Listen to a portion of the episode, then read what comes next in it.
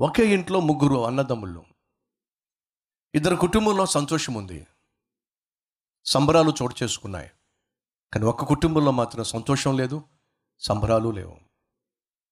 ఆ కుటుంబంలో దిగులు గుండెల్లో గుబులు. అటువంటి సమయంలో ఆకాశం నుండి దేవుడు ఈ భూమి మీద ఉన్నటువంటి అనేక మందిని పరిశీలనగా చూస్తూ చూస్తూ చూస్తూ ఉన్నప్పుడు ఆయన కనుదృష్టి ఎవరి మీద పడిందో తెలుసా? మోడు బారిన ఒక కుటుంబం మీద పడింది. వాళ్ళను చూస్తే ఘనంగా చెప్పుకోవడానికి ఏమీ లేదు. గర్వంగా చెప్పుకోవడానికి అసలు లేదు. పెళ్ళైతే చేసుకున్నారు కానీ పిల్లల్ని కనలేదు. నిరాశ నిస్పృహలో ఉన్నటువంటి ఆ దంపతుల పైన దేవుని కన్ను పడింది. ప్రే సహోదరి సహోదరులు లోకస్తులు ధనవంతులను చూడాలని ప్రయత్నం చేస్తారు. వాళ్ళని కలవాలని ప్రయత్నం చేస్తారు. వాళ్ళతో స్నేహం చేయాలని ప్రయత్నం చేస్తారు. కానీ నేను ప్రకటిస్తున్న జీవము కలిగిన దేవుడు చితికిపోయిన జీవితాలను ఆయన చూస్తాడు. కృంగిపోయిన మనుషులను వారి మనస్సులను చూసేటటువంటి దేవుడు నా ప్రభు అయిన యేసుక్రీస్తు. నిరాశ నిస్పృహలో నువ్వు ఈరోజు అల్లాడిపోతున్నావేమో? నీ ఆశలన్నీ కూడా అనియాశలుగా మారిపోయినాయేమో మిగిలిపోయినాయేమో? అయితే నీకు శుభవార్త.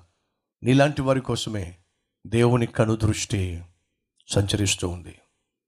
నీలాంటి వారిని కృంగిపోయిన వారిని లేవనెత్తాలని దీనులకు అండగా ఉండాలని నలిగిపోయిన హృదయాలకు ఊతాన్నివ్వాలని ఉజ్జీవాన్నివ్వాలని నా ప్రభువు ఆశతో ఎదురు చూస్తున్నాడు ఆ రోజు అబ్రహాము శారా దిగులుతో ఉన్నటువంటి ఒక కుటుంబం ఆ కుటుంబం మీదే దేవుని కళ్ళు పడినాయి.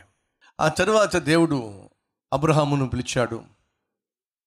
వాగ్దానాన్ని ఇచ్చాడు పదిహేనవ అధ్యాయానికి వచ్చేసరికి అబ్రహాముతో దేవుడు ఒక మాట అన్నాడు నీ సంతానాన్ని నేను గొప్ప చేస్తాను. వారు ఎరుగనటువంటి ఒక దేశానికి తీసుకుని వెళ్తాను. అక్కడ నీ సంతానాన్ని నాలుగు వందల సంవత్సరాలు శ్రమల గుండా తీసుకుని వెళ్తాను. వారు అక్కడ బానిసలుగా ఉంటారు. కానీ నాలుగు వందల సంవత్సరాలు అయిన తరువాత వారిని నేను మిక్కిలి సమృద్ధితో ధనముతో వాగ్దానం చేసినటువంటి భూమికి నేను వారిని తీసుకెళ్తాను అని దేవుడు అబ్రహాముతో చెప్పాడు. ఒక్కసారి ఆ వచనాన్ని మనం చదువుదాం. రండి పదిహేనవ అధ్యాయము పదమూడు పద్నాలుగు వచనాలు. ఆయన నీ సంతతి వారు తమది కాని పరదేశమందు నివసించి ఆ దేశపు వారికి దాసులుగా ఉందురు.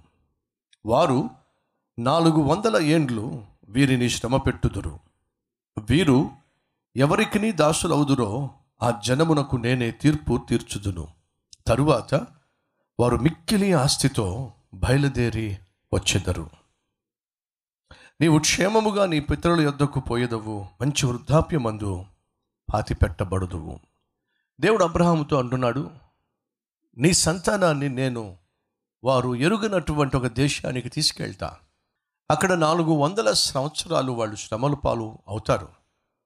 కానీ ఆ శ్రమల్లో వాళ్ళని నేను విడిచిపెట్టను. ఆ కష్టాల్లో వాళ్ళను వదిలేసేయను. ఆ కష్టాల నుండి నేను విడిపిస్తాను. ఆ శ్రమల నుండి నేను విడిపిస్తాను.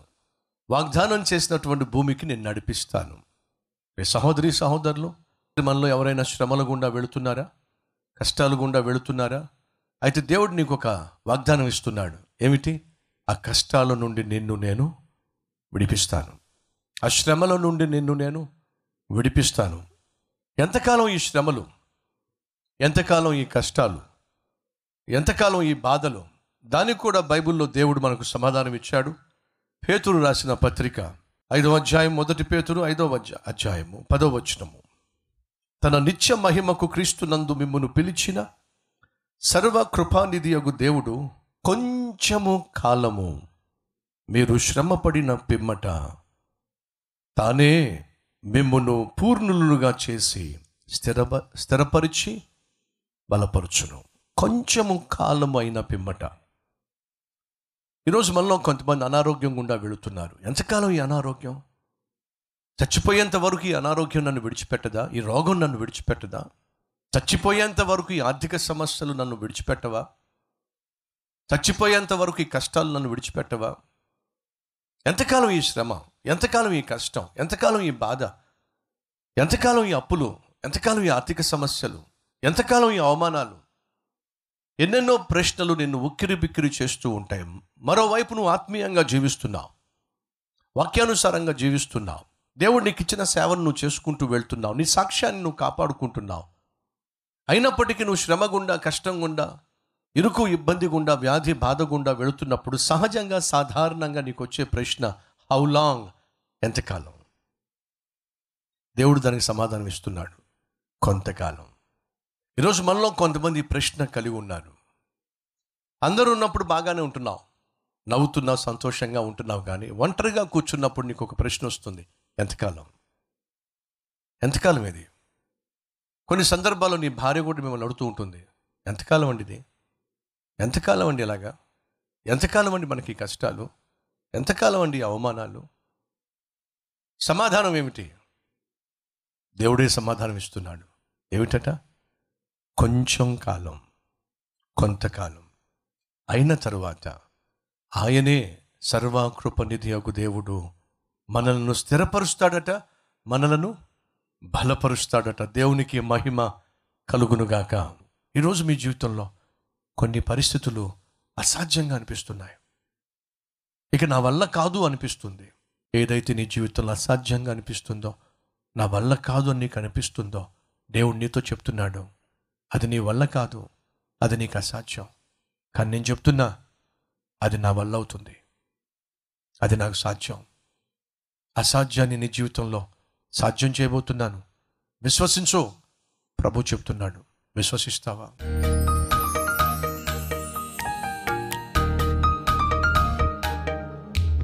మహాపరిశుద్ధుడు అయిన ప్రేమ కలిగిన తండ్రి ఈ శ్రేష్టమైన సందేశాన్ని విన్న ప్రతి ఒక్కరూ ఇది మొదలుకొని సంపూర్ణంగా నీ మీదే ఆధారపడి నీ వాక్కు మీద ఆధారపడి నీ చిత్తానుసారంగా జీవించి వారి శ్రమల్లో వారి కష్టంలో వారి బాధలో వేదనలో వ్యాధిలో నాయన వారిని కనికరించి నిరాశ నిస్పృహలో ఉన్న అబ్రహామును శారాను ఎలా దర్శించావో ఎలా ఎన్నుకున్నావో అలాగే నిరాశ నిస్పృహలో ఉన్నటువంటి నీ బిడ్డలను దర్శించి వారిని ఎన్నుకుని వారికి మాటిచ్చి ఆ మాట నెరవేర్చి నాయన మౌడు బారిన జీవితాన్ని చిగురింపచేసి మీ నామాన్ని మహింపరచుకోండాయా మీరు మాటిచ్చి నిలబెట్టే దేవుడు కనుక ఎవరెవరికైతే నువ్వు మాటిచ్చావో ఏ వాగ్దానం అయితే నువ్వు చేశావో ఆ వాగ్దానాన్ని నీ బిడ్డల జీవితంలో నెరవేర్చవలసిందిగా కోరుతున్నాను. ఏసునామం పేరట్టు వేడుకుంటున్నాం తండ్రి.